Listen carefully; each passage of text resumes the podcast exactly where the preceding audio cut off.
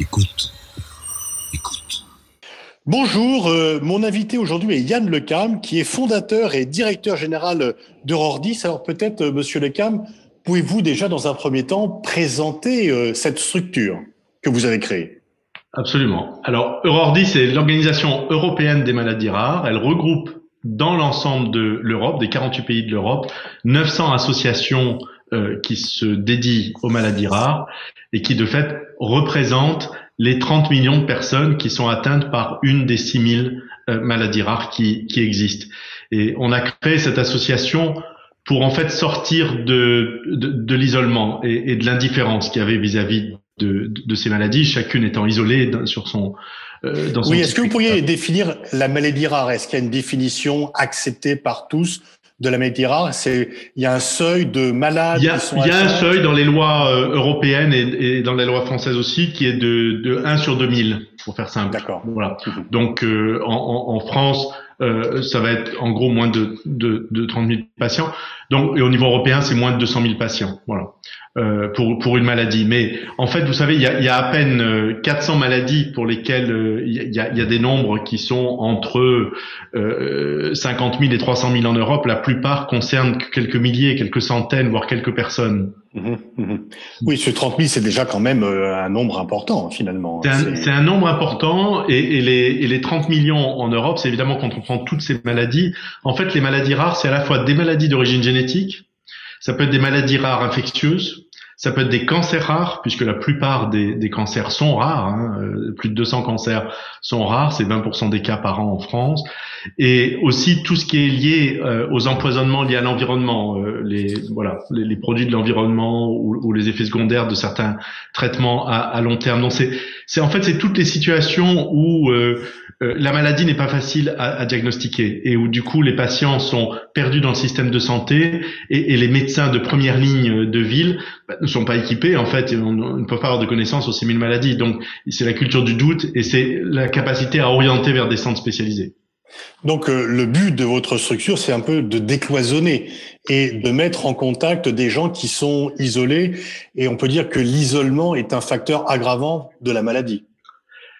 L'isolement est un facteur aggravant. En fait, si on se reporte 20 ans plus tôt, le grand problème, c'était l'indifférence par ignorance en fait. Mhm. Donc, ce qui est une terrible violence faite aux personnes, puisque vous n'avez pas de diagnostic, vous n'avez pas d'identité, et, et, et, les diagnostics peuvent mettre parfois jusqu'à 20 ans pour certaines certaines maladies. Donc, le fait vous n'êtes pas, pas, reconnu par ailleurs, vous n'êtes pas, pas reconnu, pas reconnu par euh, par le, dans la politique sociale, dans les aides ou dans l'accompagnement, mais même pas reconnu simplement dans, dans, les soins, pas reconnu pour faire de la recherche, pas attractif pour investir pour l'industrie, pour développer des, des, traitements.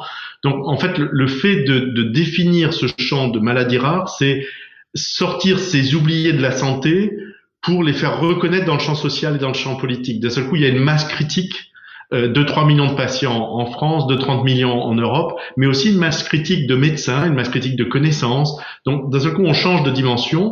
Et en face de problèmes communs qui sont euh, ces difficultés à être diagnostiqués, à, à avoir des, à l'absence de centres de soins spécialisés ou l'absence d'investissement de la recherche, d'un seul coup, des solutions communes peuvent être mises en face. On peut pas développer des solutions pour chacune des 6000 maladies rares. Parfois, on l'a fait pour certaines maladies. Moi, j'ai une fille atteinte de mucoviscidose. J'ai travaillé à l'association des française des myopathies. On est capable là de mettre en place des solutions, mais pas pour tous les autres. Donc, c'est en travaillant ensemble qu'on arrive à mettre en place des solutions communes qui, qui, qui permettent de répondre aux besoins des malades et en même temps de changer d'échelle dans la création de connaissances. Et ce que vous avez fait, en fait, c'est une réaction, une organisation de la société civile qui répond à un besoin social euh, qui n'était pas pris en charge. Exactement. En fait, c'est vraiment un, des domaines intéressants où cette problématique de santé publique n'a émergé que parce que la société civile se mobilisait. C'est parce que les patients et les familles se sont mobilisés, avec les cliniciens après, et d'autre part parce qu'il y a eu un intérêt des industriels aussi à aller vers certaines lois euh, européennes, qu'on a pu se retrouver et faire émerger au niveau européen les maladies rares comme un, comme un sujet. Donc c'est vraiment le rôle de la société civile dans la construction européenne, oui. On illustre vraiment ça. Et, et, et qu'est-ce que cela dit aussi du rôle de la France par rapport à l'Europe dans ce, cette initiative et ce poids des sociétés civiles? Est-ce que c'est, est-ce que c'est, est-ce que très rapidement vous avez trouvé des partenaires oui. parmi les autres pays membres de l'Union européenne? Alors c'est une, c'est une bonne question parce que la, France en fait leader dans cette affaire. Et, en fait on n'en tire pas suffisamment gloire en France que la France, dans sa construction de l'Europe, euh, aide concrètement 30 millions de, de, personnes en Europe en ayant, dès sa présidence européenne de, de 1997, introduit par Simone Veil un projet de règlement européen sur les médicaments orphelins, adopté plus tard en 1999 avec comme rapporteur au Parlement européen une députée française euh, du, de, la région euh, lyonnaise, Madame Françoise Grostet. Et la France a encore été euh, en avant dans la législation sur les médicaments pédiatriques en 2006, puis sur les thérapies géniques et cellulaires en 2007, euh, ensuite pour définir un cadre de politique sur les maladies rares en 2008-2009 avec une recommandation du Conseil. Donc là, c'est plus le champ législatif, c'est vraiment la construction d'un champ politique d'action au niveau de la Commission européenne en recherche et soins, mais aussi de, de, plans coordonnés entre les, entre les États membres. Et en dernier, ça a été la directive sur les soins transfrontaliers en 2011, où là aussi, la France a animé dès le début les groupes de travail, a apporté ses concepts d'organisation de soins au niveau européen, ce qui est complètement nouveau. C'est le seul domaine où on parle d'organisation de soins au niveau européen, les maladies rares. Comment expliquer ce, rôle pilote? Alors d'une part de la société civile parce que c'est c'est peut-être aussi l'État aurait dû s'en occuper auparavant. Normalement ça aurait dû être quand même pris en charge par les structures euh, régaliennes.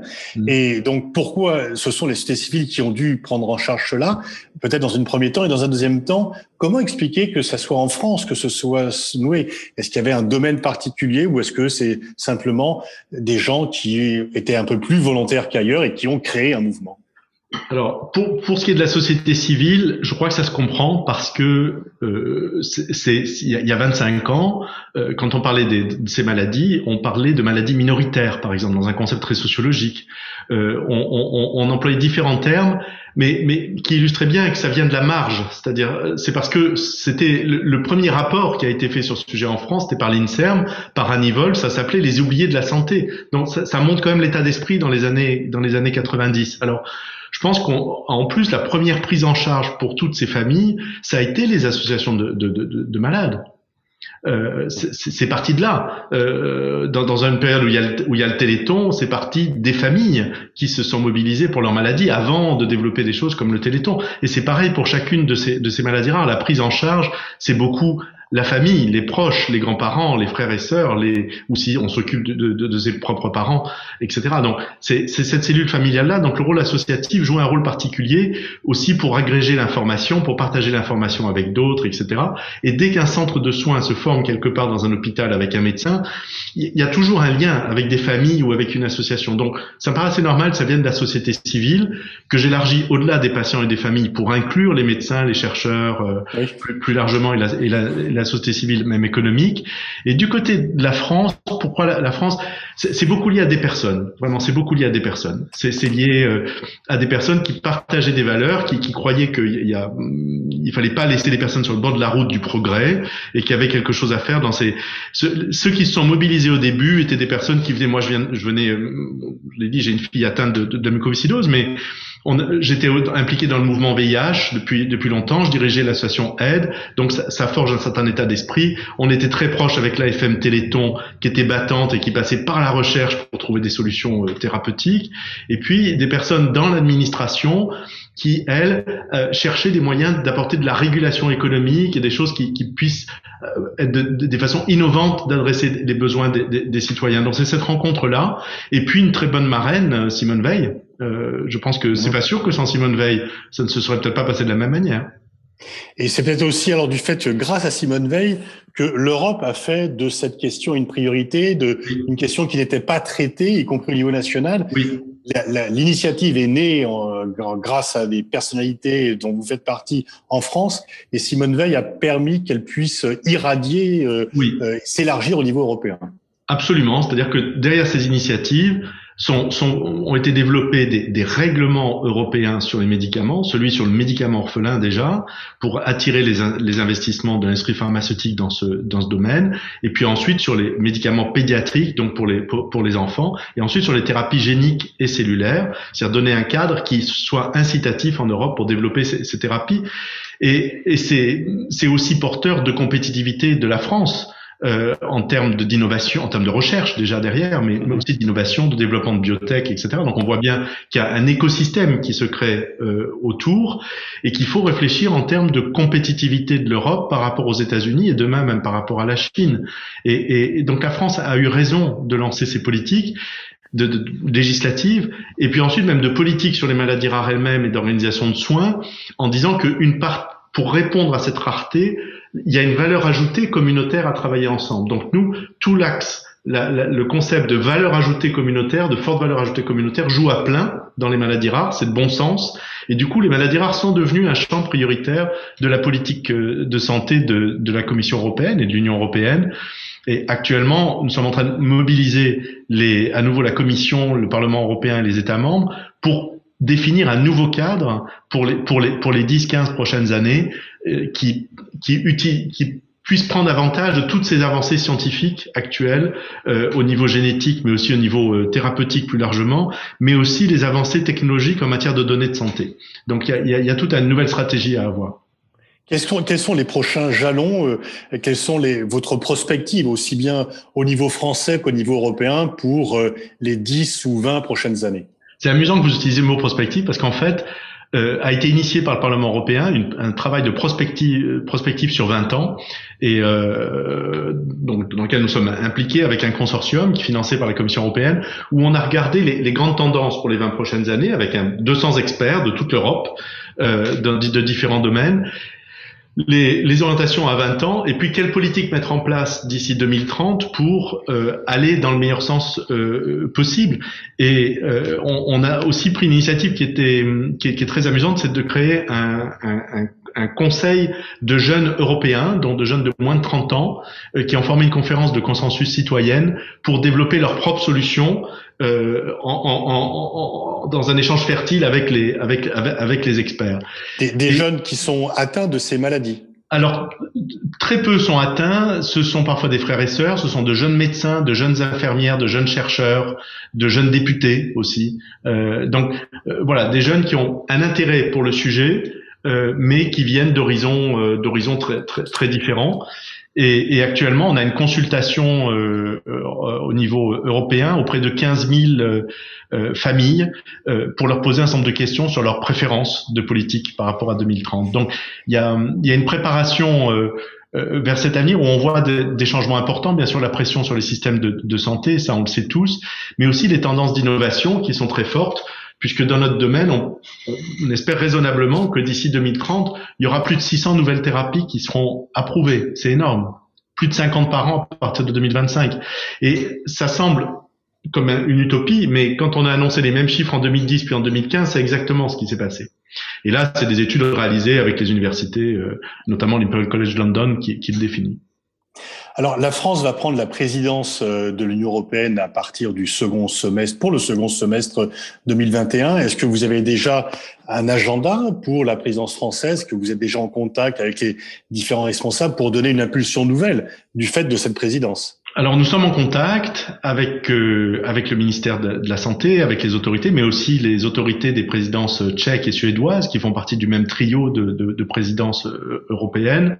Et nous espérons que l'ambition euh, de, de, de, du gouvernement et du ministre de la Santé sera la même que cette ambition de, Simone Veil et, et, ensuite de Bernard Kouchner, d'Ouste Blasi, d'autres ministres qui se sont succédés et qui ont porté euh, cette politique européenne euh, des maladies rares haut.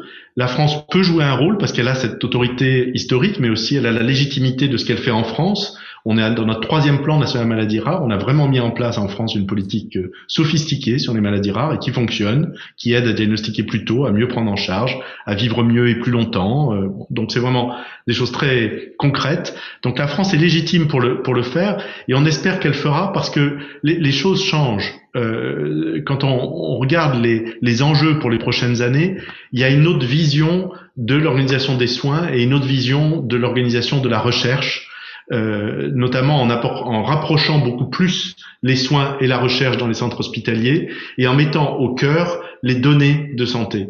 Et en fait, tout l'agenda digital, euh, on parle de l'Europe européenne de la santé, il est, essentiel dans notre domaine, encore une fois, à cause de la rareté des patients. Quand on n'a que quelques patients à travers l'Europe, bien sûr qu'il faut mettre ensemble les données. Et bien sûr c'est la seule façon d'avancer, mais ça sert à la fois à mieux prendre en charge des personnes, mais aussi à produire de la connaissance en matière de recherche pour aller vers des thérapies. Donc, il y a, a, une synergie, un écosystème particulier euh, qui nécessite la collaboration européenne, voire internationale. Alors l'année 2020 aura été marquée au niveau sanitaire par le Covid-19 euh, qui a concentré toutes les attentions. Est-ce que cette crise a un impact? Est-ce que ça vous a amené de nouvelles réflexions? Ou est-ce que ça a occulté tout le reste? Ça, ça, a occulté beaucoup, ça a rendu notre travail beaucoup plus difficile. Ça a aussi un impact très fort pour les, les, malades et, leur, et, leurs familles parce que euh, elles sont obligées plus que d'autres de s'isoler. C'est-à-dire là, les barrières deviennent encore plus importantes. Le mieux, c'est de ne pas sortir de chez soi. Euh, et, et, avec beaucoup de ruptures de soins, puisque plus de 80% ont expérimenté des ruptures de soins pendant cette période, euh, et assez grave. Par exemple, des transplantations euh, reportées, annulées, euh, voilà, des choses quand même très très très lourdes, des traitements complètement interrompus qui sont repris plus tard. Mais euh, si on veut regarder les aspects positifs de la réponse à cette crise, il y a eu beaucoup d'innovations dans le système de santé, notamment en France. Les centres de soins se sont vraiment mobilisés de manière particulièrement intelligente face à, pour continuer à donner accès, notamment par la télémédecine, les consultations comme nous le faisons euh, là en, sur virtuel, mais aussi les prescriptions électroniques, l'éducation thérapeutique en ligne qui s'est beaucoup développée. Et ça, ce sont vraiment des voies d'avenir et, qui transforment euh, aussi le système de, de, de, santé, parce que demain, ça rend peut-être possible que à la fois son médecin traitant habituel et le médecin spécialiste hospitalier soient dans la même dans le même rendez-vous avec avec le, le, le patient. Donc, on va pouvoir en tirer des éléments. Un autre élément important, c'est l'élément de, collaboration au niveau européen, à la fois entre les États membres, puisque pour la première fois, enfin, les États membres se regroupent pour négocier des prix euh, d'intervention thérapeutique, des vaccins en l'occurrence. Euh, pourquoi ne le fait-on pas sur tous les médicaments innovants et chers C'est ce qu'on demande. Utiliser notre pouvoir de négociation ensemble pour donner accès aux médicaments et donner à la fois aux industriels un accès immédiat aux patients et aux patients un accès au traitement, mais aussi une prévision économique. Euh, vous, vous poussez à ce que l'Union européenne se dote de compétences sanitaires qu'elle n'a pas tout à fait pour le moment. Absolument. Et alors, certains disent qu'il faut changer les traités. Euh, nous, on est favorable, effectivement, éventuellement, à une modification des traités pour entrer la santé comme une priorité, mais on n'a pas besoin d'aller jusque-là pour avancer. Il faut surtout de la volonté politique. Et la volonté politique, ça passe par la volonté de la Commission européenne. Or là, nous avons un contexte très porteur, c'est que la présidente de la Commission européenne, Ursula von der Leyen, est parfaitement mobilisée sur les questions de santé. Elle est elle-même médecin, elle a une famille nombreuse, elle connaît parfaitement ces sujets-là. Elle a eu ce, portefeuille euh, en Allemagne et elle a mobilisé l'Europe sur le plan cancer. Elle mobilise sur un plan santé plus large. On a une commissaire à la santé euh, chypriote, Stella euh, Kyriakides, qui est, qui est formidable et qui est complètement mobilisée politiquement. Il faut maintenant la volonté des États membres et la France peut jouer un rôle clé en montrant le chemin. On a plus à gagner en coopérant ensemble au niveau européen pour à la fois euh, mieux négocier et, avec les mêmes sommes d'argent pouvoir avoir plus de, de, personnes de personnes traitées, mais aussi collecter ensemble au niveau européen les données après la mise sur le marché. C'est une question essentielle. Toutes les, tous les traitements dans les maladies rares sont approuvés à un stade assez précoce et sont dans la plupart des cas de traitements complexes et de plus en plus ça va être des thérapies géniques, cellulaires ou des, des, des, des produits biotechnologiques. Il faut continuer à collecter des données sur les patients en vie réelle. Et c'est comme ça qu'on arrive à affiner le bon traitement, mais aussi qui répond au traitement, qui n'y répond pas, quelle est réellement la valeur du traitement et combien on doit le payer. Voilà. Donc ces deux éléments sont liés. On ne peut pas résoudre ces questions en travaillant au niveau national, même quand on est un grand pays comme la France. Et, il y a une forte demande des, pays plus petits, des, des 17 plus petits pays de l'Europe, à collaborer ensemble. Donc si la France prenait cette initiative, avec l'Allemagne qui semble évoluer peut-être favorablement en ce sens, les Italiens ils sont très favorables. On a peut-être une chance de construire une Europe qui, qui serve mieux les citoyens, euh, notamment en matière de santé. Si on passe du niveau européen au niveau global, qu'est-ce que vous attendez de l'Organisation mondiale de la santé, l'OMS, dont il a été beaucoup question pendant la crise du Covid-19 Est-ce que vous êtes satisfait de son travail? Est-ce que qu'est-ce qui vous pensez qu'il y a euh, des choses à améliorer dans euh, l'attention que l'OMS porte à, aux maladies rares? Alors certainement, il y a, il y a beaucoup à, à apporter. Jusqu'à il y a euh, trois ans, l'OMS ne s'intéressait pas du tout aux maladies rares. On pouvait même pas avoir un rendez-vous euh, pour le dire. Ah. Oui, oui, non, c'est vraiment bon. On part de très loin. Les choses ont changé. Les choses ont changé. Qu'est-ce qui explique cette indifférence, cette ignorance ben, c'est amusant que j'utilise ces mots. C'est exactement ceux que nous avons utilisés en rencontrant les, les, les dirigeants de, de l'OMS euh, indifférence, violence, ignorance, euh, parce que pendant longtemps, l'idée était qu'il ne fallait travailler que sur les maladies fréquentes dans les pays du Sud. Et c'est vraiment ce qui est en train de changer au niveau du système onusien, vous le savez mieux que moi, mhm. c'est qu'on sort d'une stratégie qui pendant longtemps était centrée que sur le développement des pays non encore suffisamment avancés, etc., à une stratégie qui doit servir tout le monde avec les objectifs de développement durable 2030, et notamment en matière de santé, ça, ça amène quand même à une redéfinition de la stratégie de, de, de, de l'OMS. Et il y a une expression euh, dans les objectifs de développement durable qui est leaving no one behind, ne laisser personne derrière. Bah, évidemment, nous, ça nous correspond. On dit, si, si, vous voulez laisser personne derrière, euh, soyez sérieux. On est, on, il y a 6000 maladies, on est 300 millions, donc ne nous oubliez pas. Voilà. Donc, on arrive à faire bouger les lignes et euh, on a créé un mouvement international il y a, il y a quelques années, Rare Disease International, International, qui a signé un accord de coopération avec l'OMS l'an dernier. Donc ça, c'est récent. Mais le directeur général a affirmé que les maladies rares faisaient maintenant partie de l'agenda de, l'OMS. On a signé cet accord de collaboration et nous travaillons déjà sur la création de futurs réseaux mondiaux de l'OMS, euh, de, centres euh, hospitalo-universitaires dans le monde, reliés entre eux en réseau sur les maladies rares. Donc il y a, un début, il y a un début d'action. Enfin, on est vraiment qu'au tout début et il y a beaucoup à faire. D'accord. Dernière question, puisque nous arrivons au terme de, de l'entretien. Euh, on parle beaucoup d'intelligence artificielle qui a des conséquences sociétales, stratégiques, même géopolitiques d'ailleurs extrêmement importantes. Dans votre cas, dans le cas des maladies rares, euh, comment, enfin, est-ce que j'imagine que l'intelligence artificielle est d'un secours important? Complètement, complètement. À la fois le big data et l'intelligence artificielle. Et on le voit bien dans nos, dans nos tendances 2030-2040, c'est très fort. Donc l'intelligence artificielle, ça vient par exemple transformer euh, le, rendu du l'analyse génétique du, génome quand on fait du, l'analyse de génome complet ou du séquençage. L'intelligence artificielle vient raccourcir le temps que les professionnels de santé ont à passer dans leur interprétation. Donc une utilisation qui va être beaucoup plus systématique en milieu hospitalier. L'intelligence artificielle, c'est la possibilité demain, sur son téléphone portable, de rentrer les symptômes. Mon gamin a tel et tel symptôme, tel et tel problème, et progressivement par les questions qu'on va me poser, ça va m'emmener vers certains domaines thérapeutiques possibles et ça va m'orienter vers le centre de soins euh, approprié. Vous voyez ce que je veux dire? On pourra aller peut-être pas jusqu'au diagnostic, mais en tout cas amener les personnes dans, le système de, de santé. L'intelligence artificielle, c'est la façon de travailler à partir du moment où on arrive à regrouper les données. Donc toute la, le, big data, c'est-à-dire le fait de pouvoir développer des standards de données de santé, l'interopérabilité entre les systèmes au niveau national et au niveau européen, pour nous, c'est un changement d'échelle complet qui d'un seul coup est un changement aussi qualitatif de la connaissance sur les maladies rares. Et comme je le disais tout à l'heure, le fait d'amener ces données au centre euh, du soin à l'hôpital, de collecter ces données systématiquement, vient soutenir à la fois l'amélioration du soin, mais aussi aussi la recherche. Donc toute cette question des données, de l'intelligence artificielle et, et, des, et, des, autres outils en fait autour du digital, y compris les consultations distantes dont nous parlions tout à l'heure, peuvent amener à une redéfinition vraiment de l'organisation des soins autour du patient, euh, où, où, le patient est au centre. C'est-à-dire le centre, c'est plus l'hôpital ou le médecin, mais c'est le patient qui est au centre du système. Et euh, on pense que de ce point de vue-là, on peut être assez modèle. Merci Yann Lecam pour ce tour d'horizon. Peut-être pouvez-vous donner une référence d'un site internet euh, sur lequel on peut aller? Eh bien, on va sur son moteur de recherche et on tape Eurordis, E-U-R-O-R-D-I-S, et on tombe sur le site qui est en, en six langues et notamment en français pour euh, ceux qui préfèrent. Merci de vos explications. Merci beaucoup à vous.